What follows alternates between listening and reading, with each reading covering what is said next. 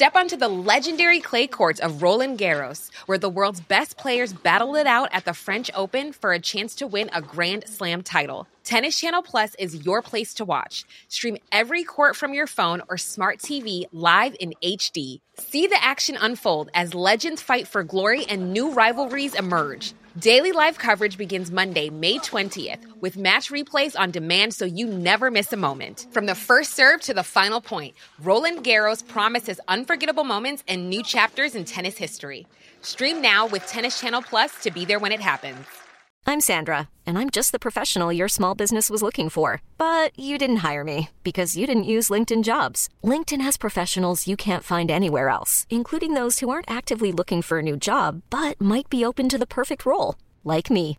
In a given month, over 70% of LinkedIn users don't visit other leading job sites. So if you're not looking on LinkedIn, you'll miss out on great candidates like Sandra. Start hiring professionals like a professional. Post your free job on linkedin.com/achieve slash achieve today. Even when we're on a budget, we still deserve nice things. Quince is a place to scoop up stunning high-end goods for 50 to 80% less than similar brands. They have buttery soft cashmere sweaters starting at $50, luxurious Italian leather bags, and so much more. Plus, Quince only works with factories that use safe, ethical, and responsible manufacturing. Get the high-end goods you'll love without the high price tag with Quince. Go to quince.com slash style for free shipping and 365-day returns. Lettura della Bibbia. Ciclo di conferenze su I libri delle cronache tenute al Centro Culturale San Fedele di Milano nel mese di novembre-dicembre 1995 da Monsignor Gianfranco Ravasi, docente di Sacra Scrittura alla Facoltà Teologica dell'Italia Settentrionale. Seconda conversazione. Sabato 25 novembre. La gloriosa figura di Davide nel primo libro delle cronache.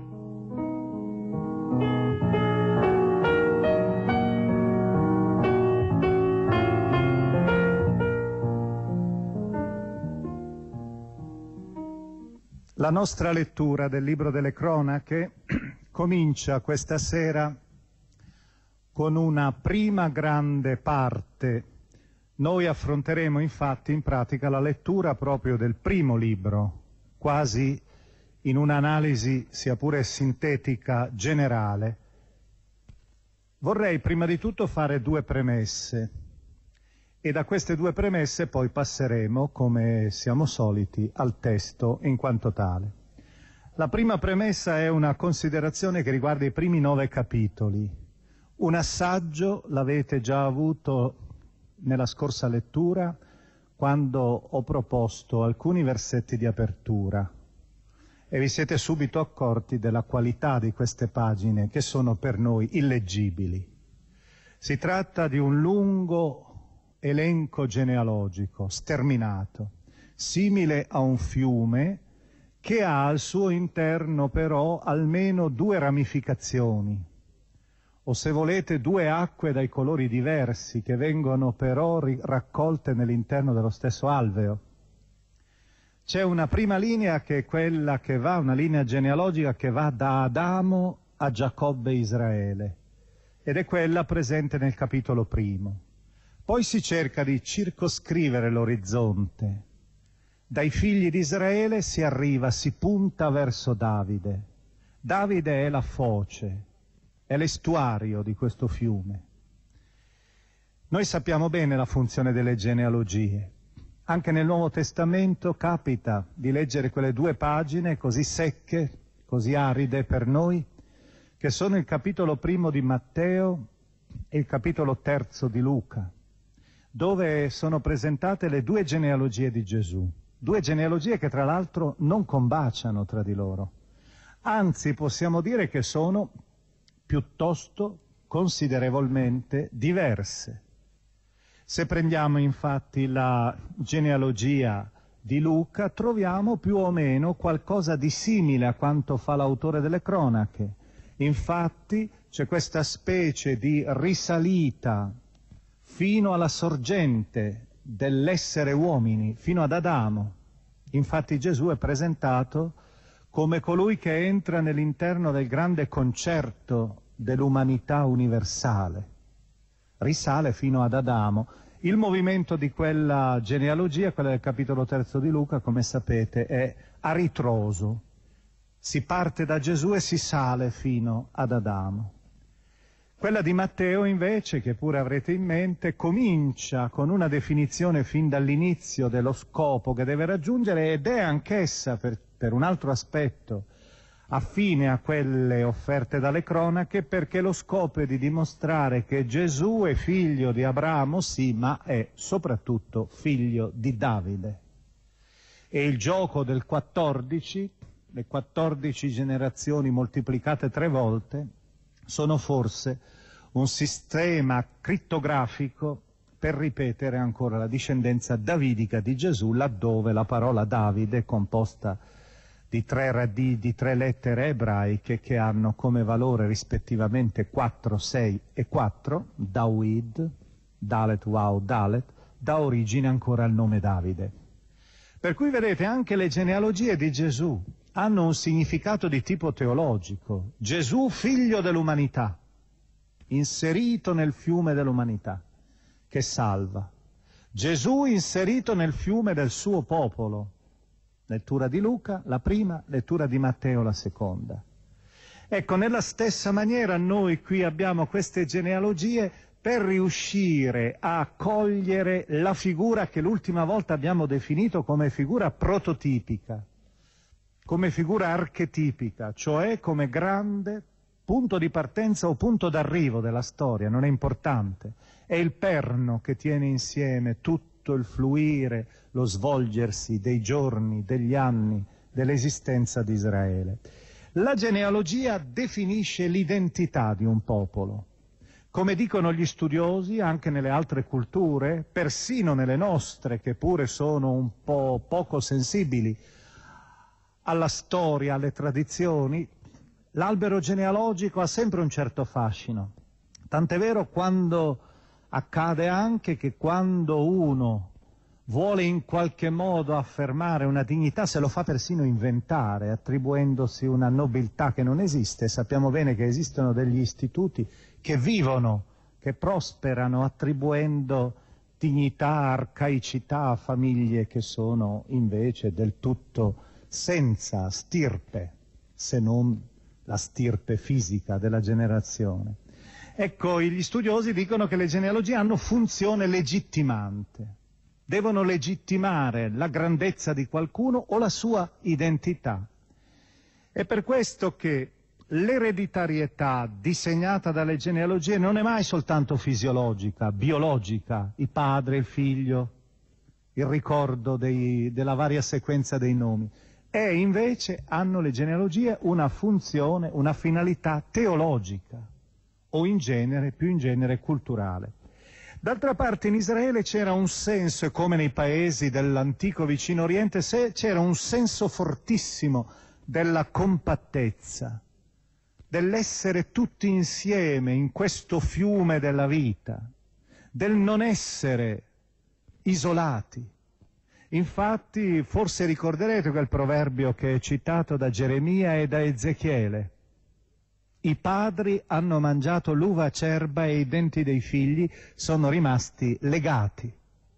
Che poi è una tesi che si ripeterà continuamente nei secoli, perché ci sarà sempre la consapevolezza di essere in qualche modo figli di un padre.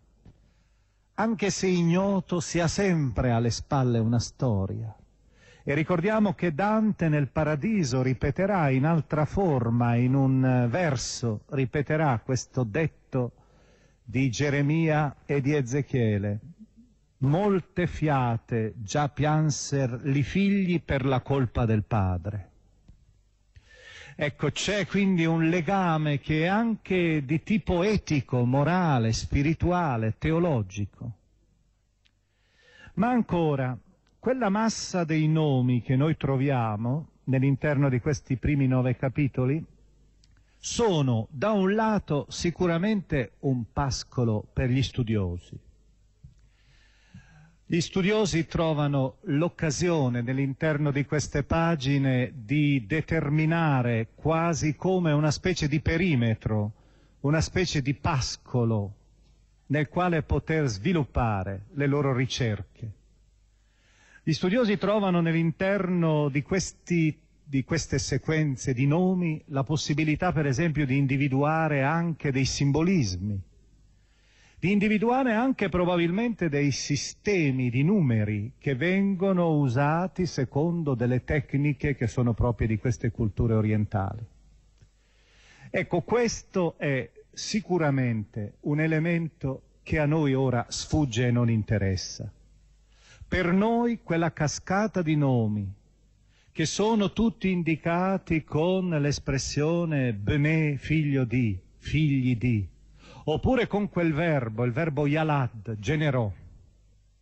Questa cascata, noi pensate che nel primo libro delle cronache per 117 volte risuona questo verbo, Yalad, generare.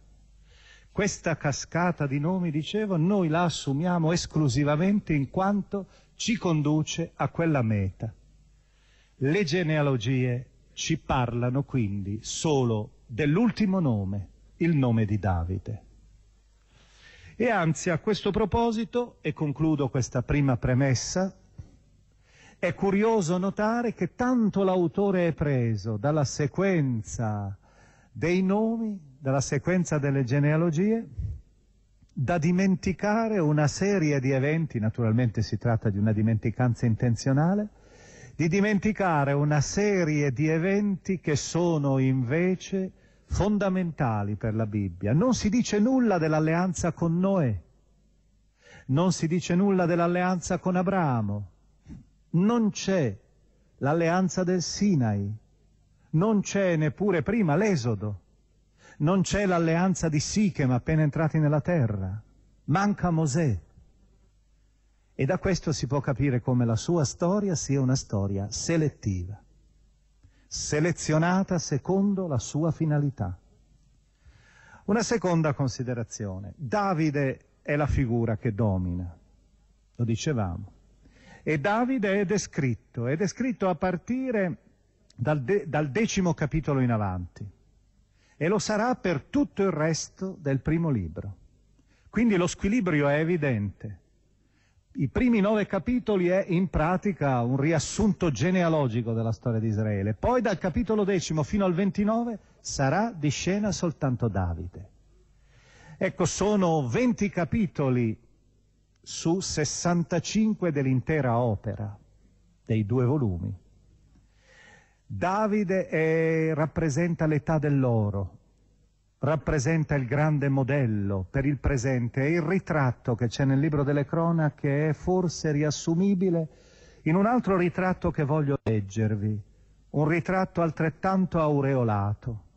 Possiamo veramente dire che quella che troviamo nel libro delle cronache di Davide è un'icona, un'icona quindi con questa figura come spesso accade nelle icone, che non ha una carnalità, non rimanda a una figura precisa, ma è piuttosto una figura esemplare, emblematica, immersa magari in un fondo d'oro, un oro corrusco, che rappresenta qualcosa che è trascendente, che è divino. Ecco, un altro ritratto, dicevo, è di poco posteriore a quello delle cronache. Vi ho detto che le cronache forse è la redazione finale del 200. L'opera forse è stata composta attorno al 300 a.C. Ebbene, attorno al 190, 180 a.C., un autore di nome Gesù Ben Sira, il Siracide, questo sapiente che abbiamo già imparato a conoscere, nel capitolo 47 della sua opera, in quella galleria di ritratti dei padri, così cantava Davide. E sentite anche in questo caso lo stesso stile, sia pure in poche battute. La figura è una figura per eccellenza avvolta in un'atmosfera di luce. Capitolo 42, versetti, 47, versetti 2 e 11. Come nel sacrificio pacifico si preleva il grasso, così Davide dagli israeliti Egli scherzò con i leoni, quasi fossero capretti, con gli orsi quasi fossero agnelli. Nella giovinezza non ha forse ucciso il gigante e cancellata l'ignominia dal popolo, scagliando con la fionda la pietra e che abbatté la tracotanza di Golia? Poiché aveva invocato il Signore Altissimo, egli concesse alla sua destra la forza di eliminare un potente guerriero e riaffermare la potenza del suo popolo. Così l'esaltarono per i suoi diecimila, lo lodarono nei canti del Signore e gli offrirono un diadema di gloria.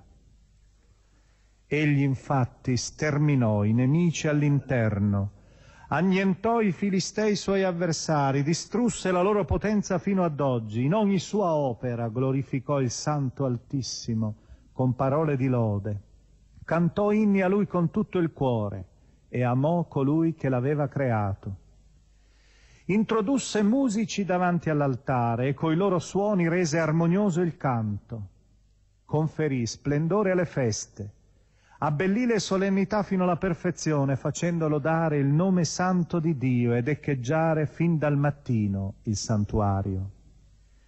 Il Signore gli perdonò i suoi peccati, innalzò la sua potenza per sempre, gli concesse un'alleanza regale e un trono di gloria in Israele.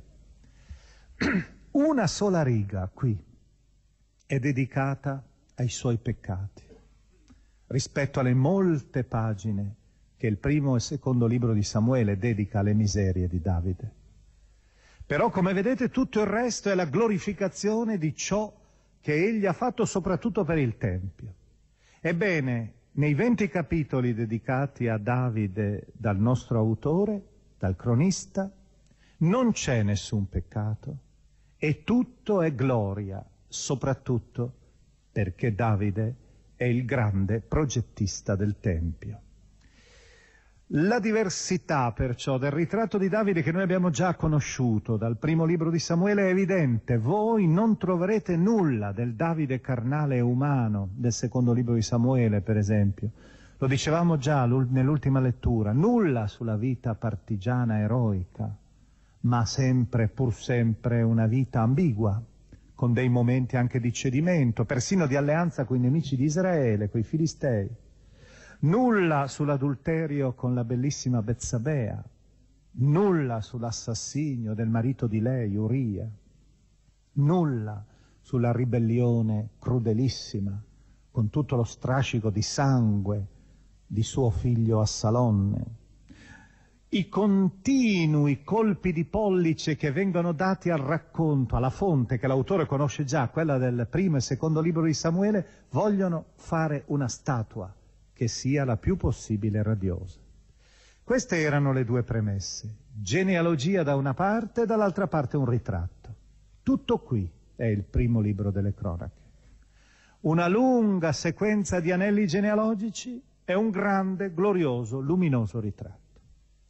E allora ecco, vediamolo questo ritratto un po' dal vivo, adesso guardando il testo. Questo ritratto lo possiamo rappresentare in due momenti successivi. Il primo momento lo troviamo nei capitoli 10-20 di questo libro e il secondo momento nei capitoli 21-29. Cominciamo a far passare questi capitoli, io li faccio passare brevemente. Capitolo decimo, pensate, nel capitolo decimo, in pochi versetti di questo capitolo, c'è tutta la storia di Saul. E di Saul, il primo re di Israele, il primo tragico re di Israele, non si dice in pratica nulla se non la morte, proprio perché è solo la morte che interessa, dato che deve far vedere il transito, il passaggio alla figura del successore Davide. Noi leggiamo ora i versetti 1-6 del capitolo decimo e sentite il racconto che peraltro già conoscete dal, libro, dal primo libro di Samuele, sentite questo racconto ra- ridotto all'essenziale. Saulo è tutto qui, solo nel suo morire, nel suo tragico morire. I filistei attaccarono Israele. Gli israeliti fuggirono davanti ai filistei e caddero colpiti a morte sul monte Gelboe. I filistei inseguirono molto da vicino Saulo e i suoi figli, e uccisero Jonathan, Abinadab e Malchisua, figli di Saul. La battaglia si riversò tutta su Saul. Sorpreso dagli arcieri, fu ferito da tali tiratori. Allora Saul disse al suo scudiero, prendi la spada e trafiggimi, altrimenti verranno quei non circoncisi e infieriranno contro di me. Ma lo scudiero, in preda a forte paura, non volle. Saul allora, presa la spada, vi si gettò sopra. E anche lo scudiero, visto che Saul era morto, si gettò sulla spada e morì. Così finì Saul coi tre figli. Tutta la sua famiglia perì insieme. E poi c'è la descrizione delle vicende del suo cadavere, degli ebrei, tutti confusi e dispersi. Ecco tutto quanto riguarda il primo regno, il primo sovrano di Israele qui, in queste poche righe. Subito dopo, nei capitoli 11-12, è già in azione Davide. Davide appare quasi all'improvviso, non c'è bisogno di raccontare, e voi tutti l'avete in mente, quelle vicende complesse per la sua selezione, in mezzo a Israele, in mezzo ai figli di Isa, Jesse. Egli appare così all'improvviso e la sua apparizione è quella subito di re di tutto Israele, acclamato da tutto il popolo. E l'autore ancora una volta con la sua, col suo solito gusto, il gusto dell'elenco, delle liste, voi vedrete che si mette subito ad elencare una lista di generali, di sostenitori, di legioni gloriose, con cifre enormi, per rappresentare già quasi tutto un popolo e uno Stato compatti attorno alla figura di questo re.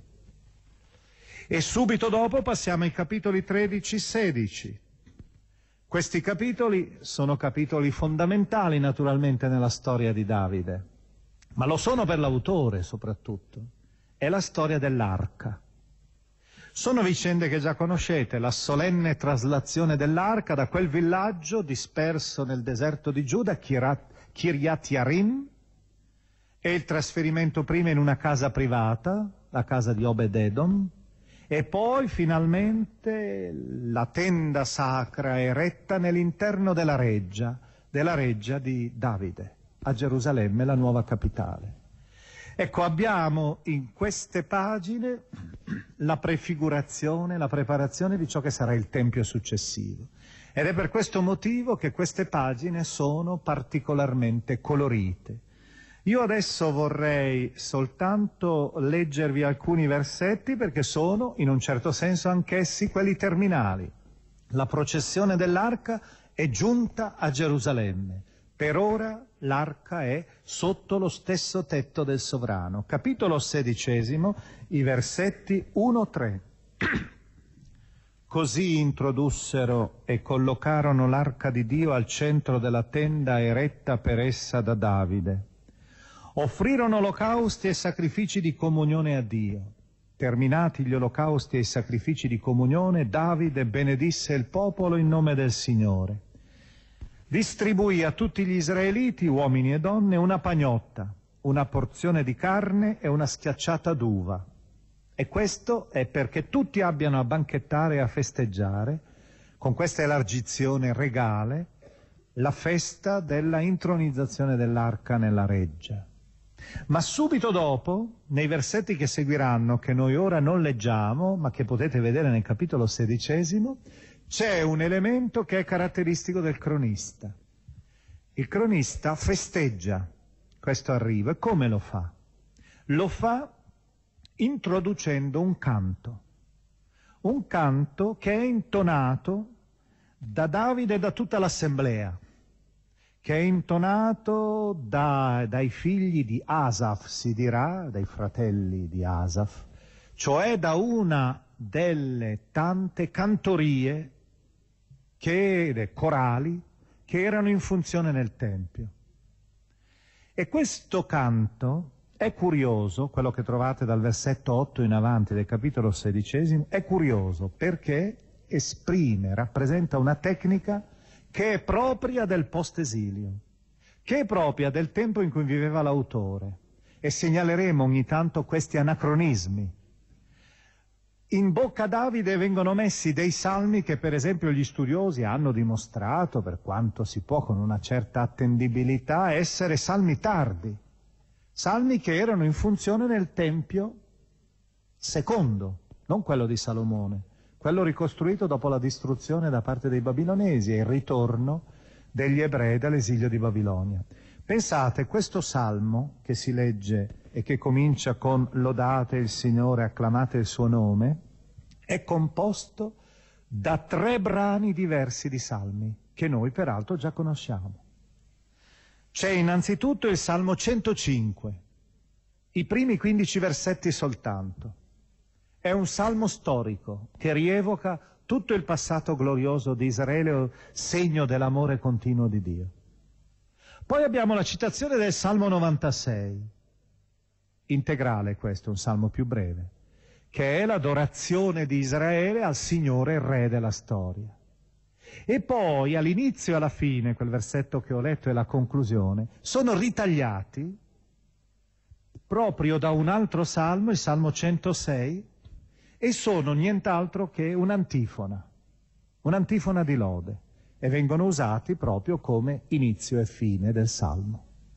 Che cosa abbiamo? Abbiamo, come vedete, una preghiera innica che è composta con preghiere che già esistono.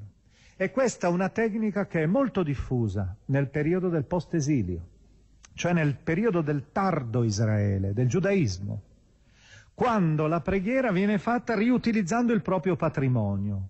Ed è veramente suggestiva questa scelta, la scelta cioè di usare la parola di Dio per comporre ancora altre, altri testi che siano oranti.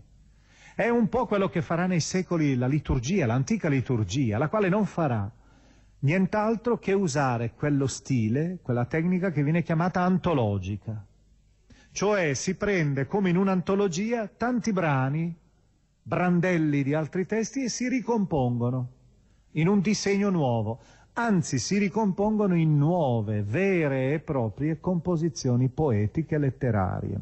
Ecco, possiamo dire che questo, questo testo finale, questi testi finali, non sono mai la somma dei testi usati, la somma matematica non sono i tre testi messi insieme, sono una cosa nuova. Voi lo sapete, per esempio, che il Magnificat, il canto di Maria, è la rielaborazione del cantico di Anna, la madre di Samuele, con l'aggiunta di altri elementi che si possono anche pescare in altri scritti del patrimonio biblico.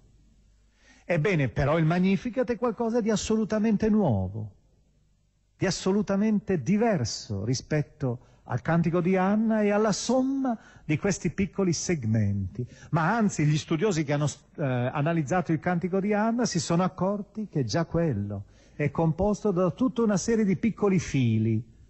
Sono come dei fili che compongono un tessuto e questi fili sono di colori diversi perché vengono presi, presi da salmi già preesistenti o da elementi propri della Bibbia.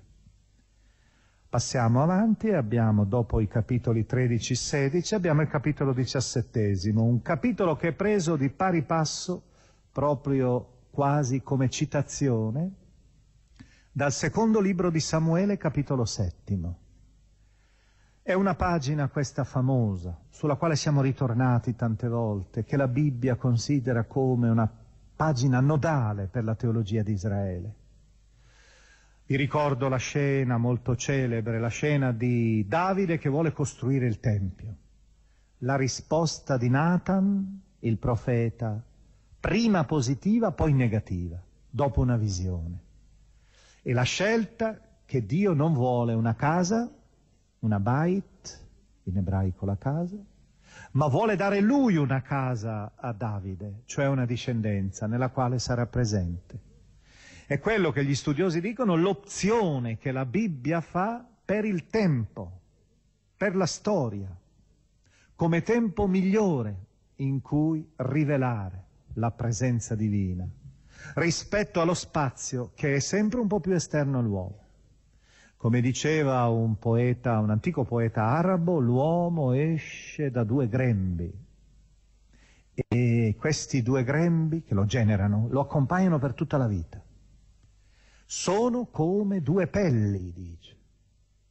C'è il grembo dello spazio e il grembo del tempo. ma la pelle che più ti inerisce, che più ti aderisce, è quella della storia, del tempo. Ecco, la, l'oracolo di Nathan è proprio la ripetizione di questa verità. Ciò che è tuo è il tempo. Il tempo che ti fluisce e ti sfugge dalle mani e che è la tua vita. Dio è lì, prima ancora che nel Tempio. Naturalmente L'autore delle cronache, il cronista, cita questo brano, però sempre tenendo presente che esso serve ad esaltare l'alleanza con Davide la casa di Davide. Ma per lui, come vedremo, lo spazio è fondamentale. Ma, e lo diremo subito, lo spazio non è uno spazio fisico, topografico, è uno spazio vivo, in cui si muovono persone, in cui passano dei flussi, dei flussi di vita. E arriviamo capi- ai capitoli 18-20 e qui si chiude la prima parte del ritratto di Davide. I capitoli 18-20 sono una sequenza di imprese militari. Queste imprese militari sono descritte perché servono per rappresentare il consolidamento del regno ad opera di questo re. È un accenno, perciò, sia pure marginale, dato alla storia. Abbiamo perciò fino a questo punto una specie di sintetica biografia di Davide, tutta centrata però, vedete, i capitoli principali quali sono? Centrati sul Tempio, sull'arca che arriva a Gerusalemme e dall'altra parte sull'alleanza che Dio ha stabilito con Davide. Il resto è solo contorno. E ora la seconda parte è il vero cuore del ritratto. Many of us have those stubborn pounds that seem impossible to lose, no matter how good we eat or how hard we work out. My solution is PlushCare. PlushCare is a leading telehealth provider with doctors who are there for you day and night to partner with you in your weight loss journey. They can prescribe FDA-approved weight loss medications like Wagovi and Zepbound for those who qualify. Plus, they accept most insurance plans. To get started, visit plushcare.com slash weight loss. That's plushcare.com slash weight loss. Planning for your next trip? Elevate your travel style with Quince. Quince has all the jet setting essentials you'll want for your next getaway, like European linen, premium luggage options, buttery soft Italian leather bags, and so much more. And is all priced at 50 to 80% less than similar brands. Plus, Quince only works with factories that use safe and ethical manufacturing practices. Pack your bags with high-quality essentials you'll be wearing for vacations to come with Quince. Go to quince.com slash pack for free shipping and 365-day returns. Possiamo dire che i capitoli precedenti, quelli dal decimo fino al ventesimo, sono una lunga premessa. Dal 21 al 29 c'è invece la sostanza. E la sostanza è una sola. È il Tempio la planimetria del Tempio, dicevo una planimetria viva, fatta di persone, non solo di spazi.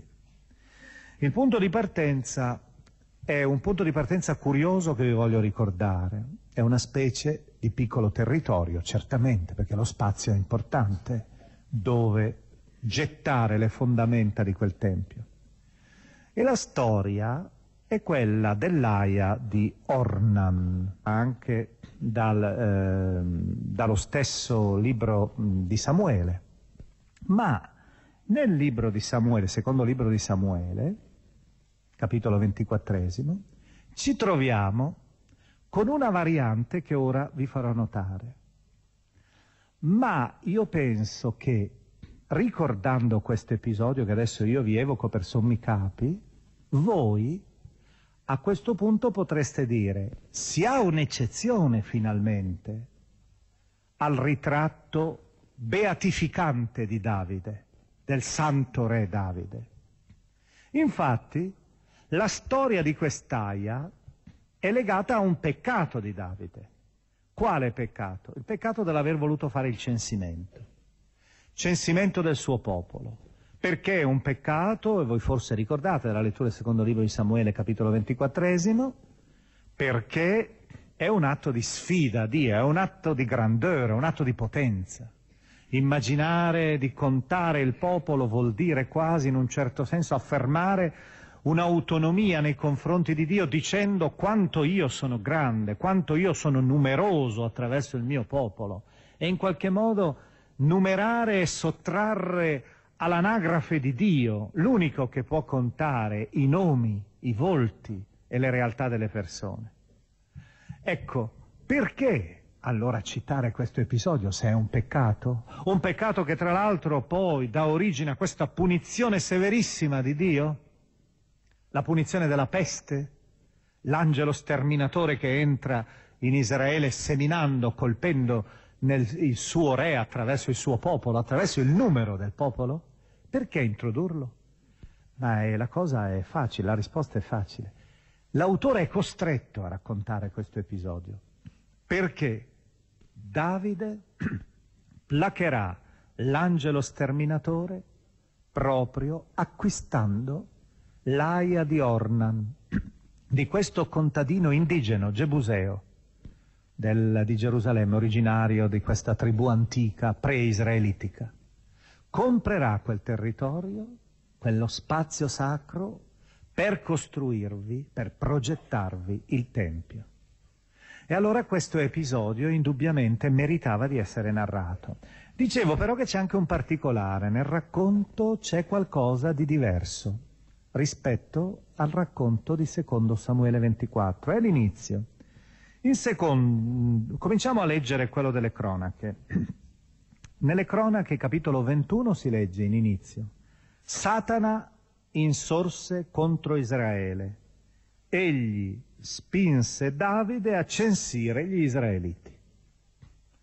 La cosa è chiara, è una tentazione satanica.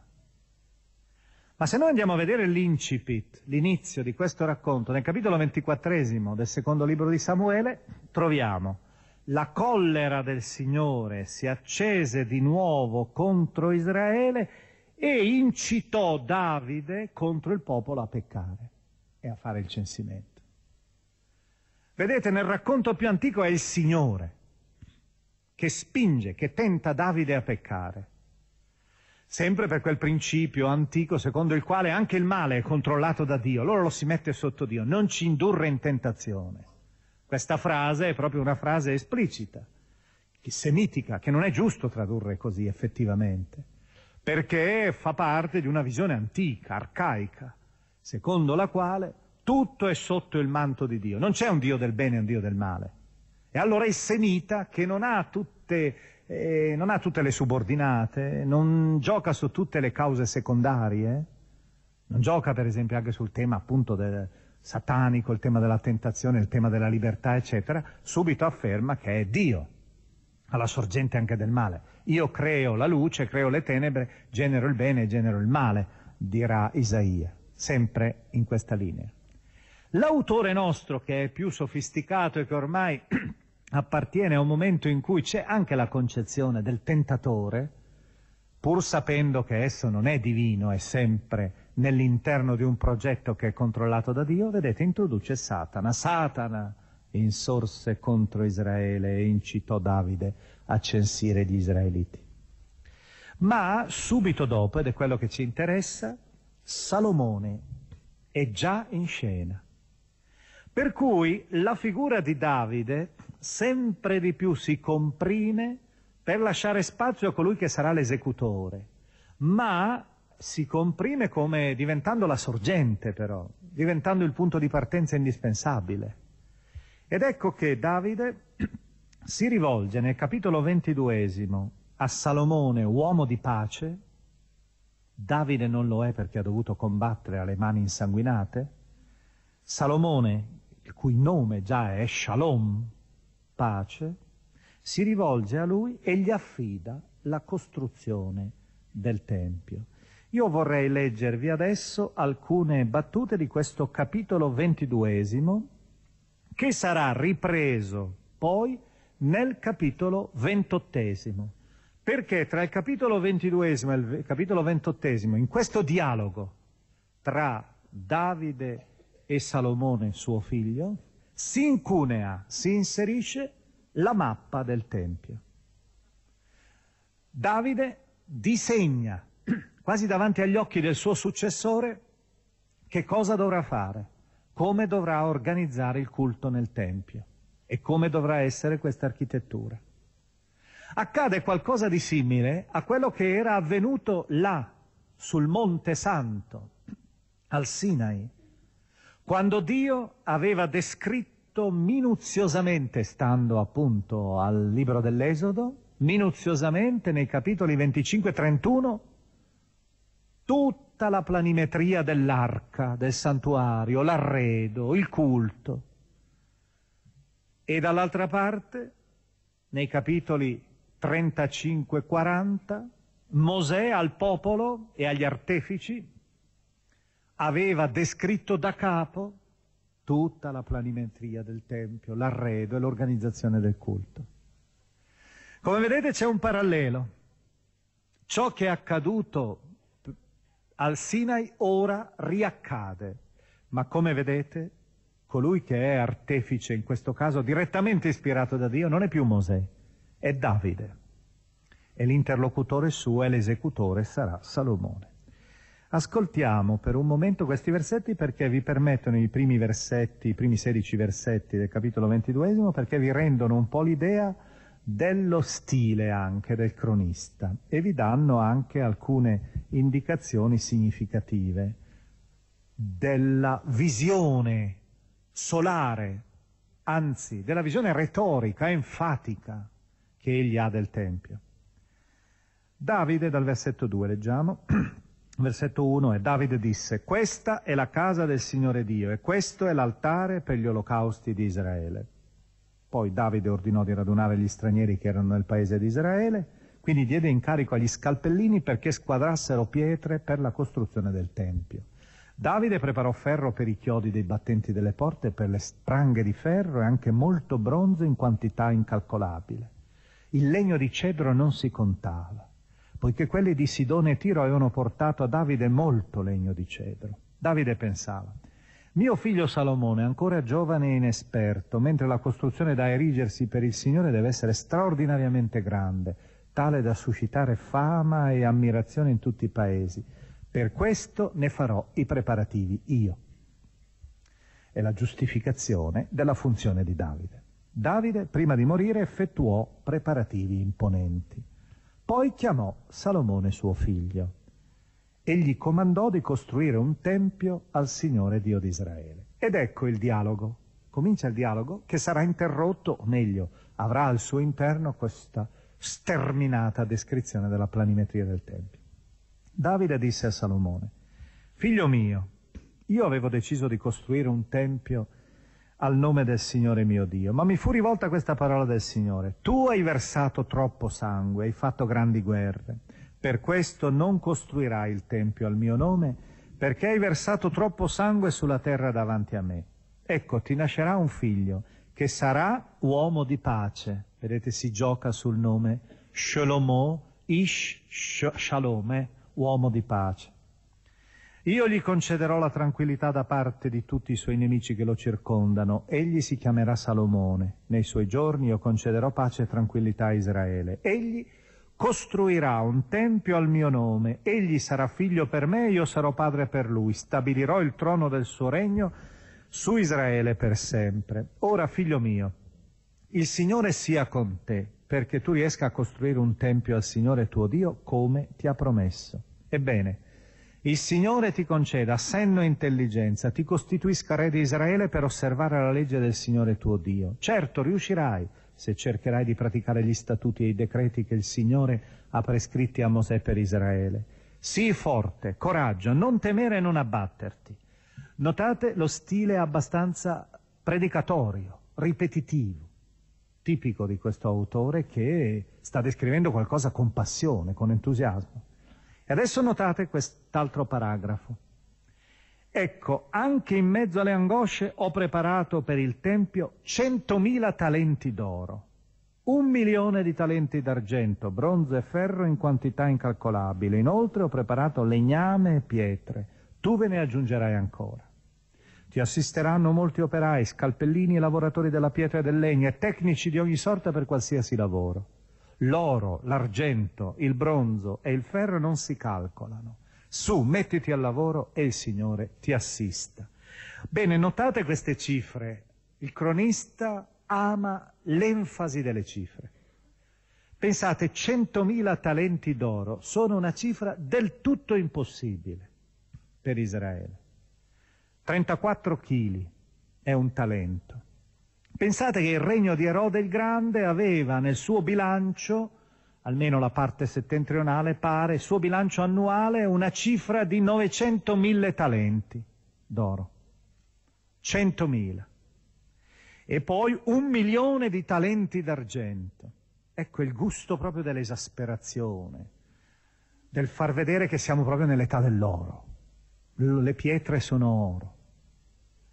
E subito dopo Finito questo dialogo, questa prima parte del dialogo, ecco cinque capitoli di fila. Questi cinque capitoli sono anch'essi per buona parte quasi illeggibili, perché sono delle lunghe liste. Vanno dal capitolo 23 al 27. Sono lunghe liste però, vedete, di persone soprattutto, perché il Tempio è fatto di uomini, di pietre vive. E questa è una concezione sicuramente che va oltre, dopo aver descritto questo splendore esterno, materiale. E a questo proposito vorrei farvi vedere solo alcune curiosità di queste pagine. Curiosità, prima di tutto nelle liste, negli elenchi. Avete i Leviti. I Leviti ormai che sono al servizio dei sacerdoti hanno una funzione di grande rilievo nel Tempio, in questo nuovo Tempio. C'è una distinzione quindi tra due classi. Inizialmente la tribù di Levi era tutta una tribù sacerdotale, adesso si distinguono i sacerdoti da una parte e i leviti dall'altra, con funzioni secondarie ma pur sempre di rilievo. Poi ci sono le 24 classi sacerdotali che abbiamo avuto occasione già di citare. Tra l'altro nell'interno di questa lista si vedono anche, ci sono dei segnali minimi che gli studiosi hanno individuato di tensioni tra le alte classi sacerdotali, tra le alte famiglie aristocratiche sacerdotali. Tensioni che hanno fatto privilegiare ora una, ora l'altra delle famiglie. Abbiamo poi le 24 classi, notate bene anche loro, 24, 12 per 12, come un popolo perfetto ripetuto, 12 e 12 per 2, 24 classi di musicisti e cantori. Il Tempio è per eccellenza il luogo della preghiera cantata. Sapete che d'altra parte i salmi sono di loro natura destinati al culto e al canto. Israele li chiamerà i Teillim, cioè le lodi, ma i greci, con la, la versione greca, antica, userà quel termine, che è entrato anche nella nostra lingua, di psalmoi, cioè da eseguire con accompagnamento musicale, col salterio da seguire, da cantare e da accompagnare con musica. E a questo proposito vi voglio far vedere una curiosità che non è visibile nella traduzione. Capitolo venticinquesimo vi leggo il versetto primo. Quindi Davide, insieme con i capi dell'esercito, separò per il servizio i figli di Asaf, di Eman e di Idutun, che eseguivano la musica sacra con cetre, arpe e cembali. E poi segue la lista. Ecco, l'accento io lo voglio mettere su un verbo che è tradotto con eseguire la musica. Di per sé è corretta la traduzione. Però se noi andiamo a vedere l'originale ebraico, c'è una cosa molto curiosa. Il verbo usato è lo stesso verbo che viene, la stessa radice, per indicare il nome e la funzione dei profeti è il termine Nabà. Cioè, i musicisti, ed è bellissima questa intuizione, i cantori, coloro che praticano la musica, sono ispirati da Dio. Hanno una diretta ispirazione divina, quasi come i profeti. Sono quindi, diciamo, mossi dallo Spirito di Dio. La musica quindi diventa, in questa concezione, come una rivelazione divina, come un dono divino. Abbiamo poi l'elenco anche dei portieri, i portieri delle quattro porte del Tempio. Quindi ci si premura anche di delineare altre funzioni, non sono delle funzioni marginali e eh? non immaginate che i portieri siano da identificare con portinai qualsiasi, perché la loro funzione, come ben immaginate forse, è quella di essere il filtro, il controllo di polizia severo per impedire che l'impurità, che il profano entri e dissacri quell'orizzonte così sacro e intangibile e luminoso come l'area del Tempio. Abbiamo poi sorveglianti, elenchi dei sorveglianti dei tesori, elenchi degli ufficiali, dei magistrati. Abbiamo un elenco del Consiglio dei Ministri anche di Davide, elenchi, elenchi continui. Nell'interno di questi elenchi voglio farvi vedere una curiosità. L'autore gioca anche coi nomi. Probabilmente usa sicuramente dei nomi che erano del suo tempo. C'erano delle congregazioni, delle confraternite, non so come definirle, delle gilde, c'erano dei gruppi che erano con funzioni nell'interno del tempio postesilico, con dei nomi ben precisi, ereditati poi successivamente, magari anche attraverso un secolo. Ebbene, l'autore, insieme a nomi arcaici, introduce anche nomi del suo tempo e quando non ha più nomi, perché lui deve d'altra parte far vedere che si tratta di un disegno che è molto simile a un progetto perfettissimo, quando non trova più nomi sufficienti, se deve arrivare a 24, deve mettere tutte queste liste, non ne ha più che cosa fa? Inventa i nomi.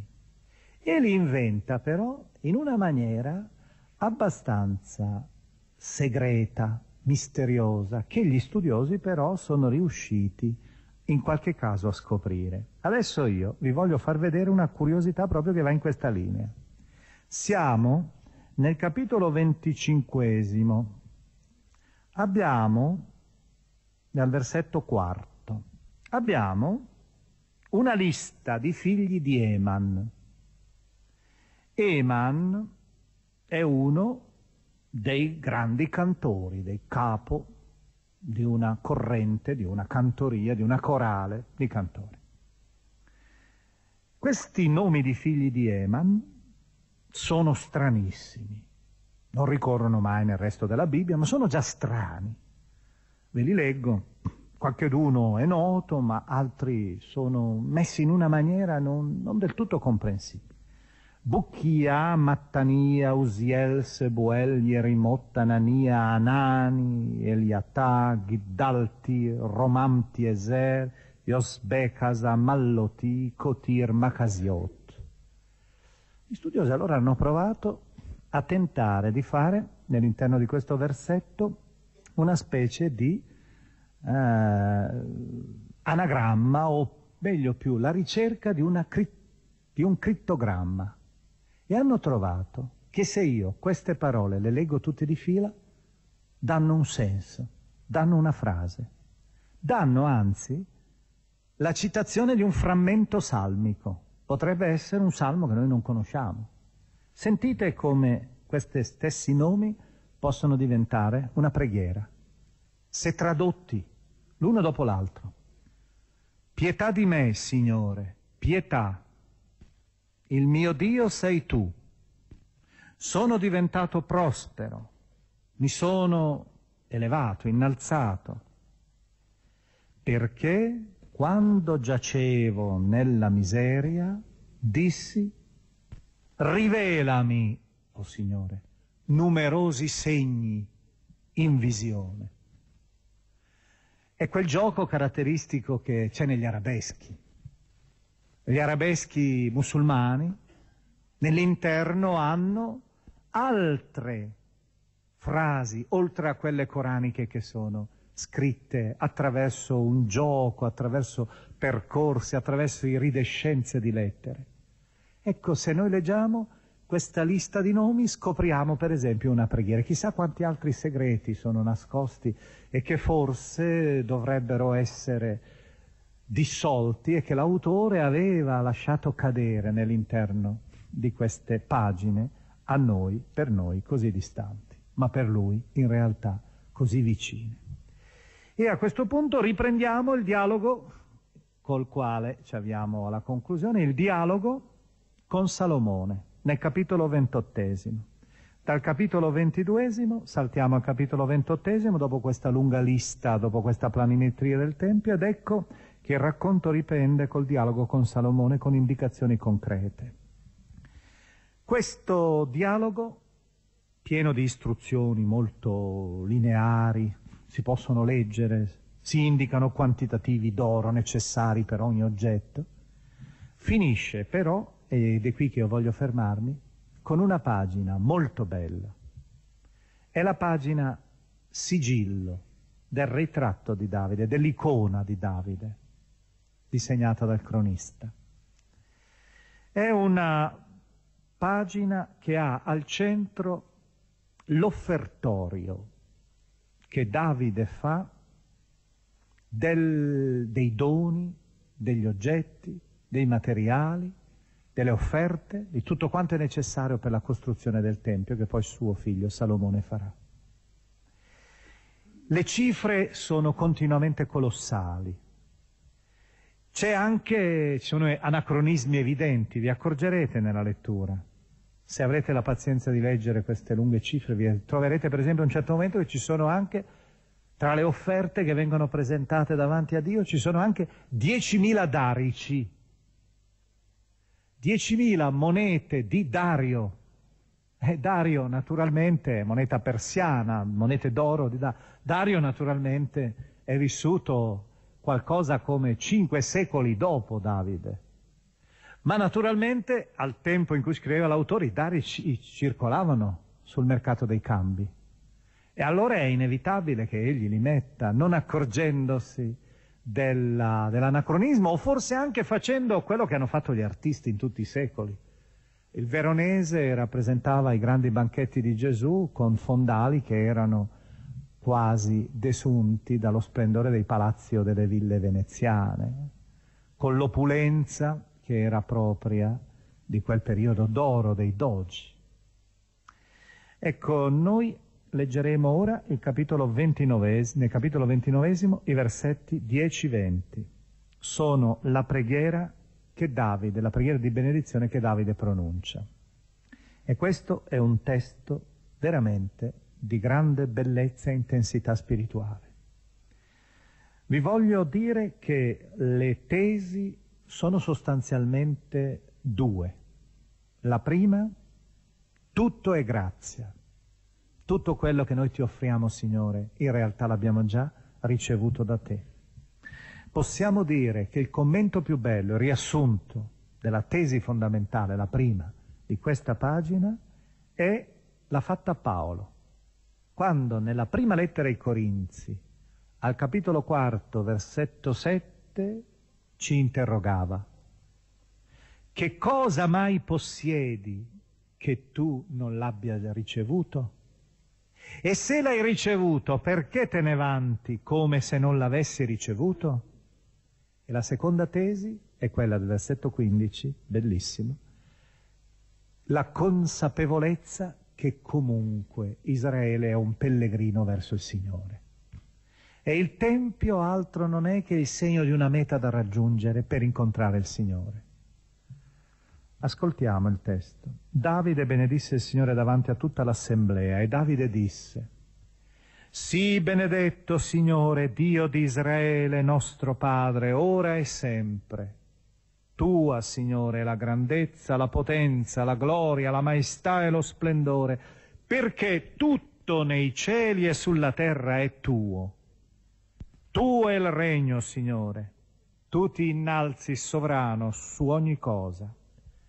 Da te provengono ricchezza e gloria, tu domini tutto, nella tua mano c'è forza e potenza, dalla tua mano ogni grandezza e potere. Per questo, nostro Dio, noi ti ringraziamo e lodiamo il tuo nome glorioso. E chi sono io? E chi è il mio popolo per essere in grado di offrirti questo spontaneamente? Ora tutto proviene da te. Noi dopo averlo ricevuto dalla tua mano, te l'abbiamo ridato. E questa è la prima tesi. Seconda tesi. Noi siamo stranieri davanti a te e pellegrini come tutti i nostri padri. Come un'ombra sono i nostri giorni sulla terra e non c'è speranza. Signore nostro Dio, quanto noi abbiamo preparato per costruire una casa al tuo santo nome proviene da te e tutto è tuo. So, mio Dio, che tu provi i cuori e ti compiaci della rettitudine. Io con cuore retto ho offerto spontaneamente tutte queste cose Ora io vedo il tuo popolo qui presente portarti offerte con gioia. Signore, Dio di Abramo, di Isacco e di Israele nostri padri, custodisci questo sentimento per sempre nell'intimo del cuore del tuo popolo. Dirigi i loro cuori verso di te a Salomone mio figlio concedi un cuore sincero perché custodisca i tuoi comandi, le tue disposizioni, i tuoi decreti, perché eseguisca tutto ciò e costruisca l'edificio per il quale io ho eseguito i preparativi. E Davide disse a tutta l'assemblea, su, benedite il Signore vostro Dio. E tutta l'assemblea benedisse il Signore Dio dei suoi padri, si inginocchiarono e si prostrarono davanti al Signore e al Re. Ecco, vedete, nell'interno soprattutto di quella definizione c'è da un lato una contrapposizione.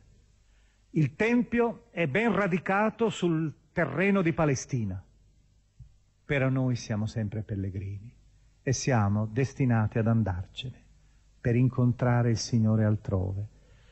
Voi sapete quella lirica, ho avuto già occasione di citarla di Brecht, che quando Dice, mi siedo al margine della strada, il guidatore cambia la, ro- la ruota. Io non so di dove vengo, né so dove vado. E allora perché guardo con così grande impazienza il cambio della ruota? C'è la consapevolezza anche per chi non ha senso nel passato e nel futuro, la consapevolezza però che bisogna andare, che c'è qualcosa che ci morde dentro e ci fa camminare oltre. Ecco, questa idea Davide la ripete proprio davanti al Signore quando sta facendo il monumento della sua vita e dice quelle parole, noi siamo stranieri sempre davanti a te e pellegrini come tutti i nostri padri, perché come un'ombra sono i nostri giorni sulla terra e non c'è speranza se non in te, o oh Signore, e il Tempio è il segno vivo di questa speranza. Grazie. Signore.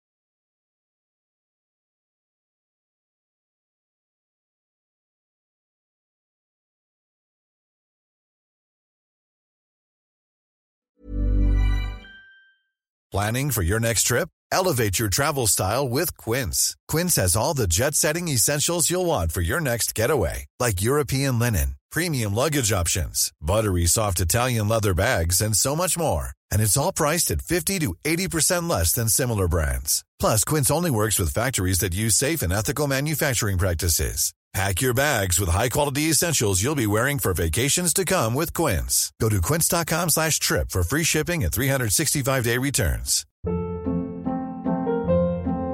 Hold up. What was that? Boring. No flavor. That was as bad as those leftovers you ate all week. Kiki Palmer here, and it's time to say hello to something fresh and guilt-free. Hello Fresh. Jazz up dinner with pecan-crusted chicken or garlic butter shrimp scampi. Now that's music to my mouth. Hello Fresh. Let's get this dinner party started. Discover all the delicious possibilities at hellofresh.com.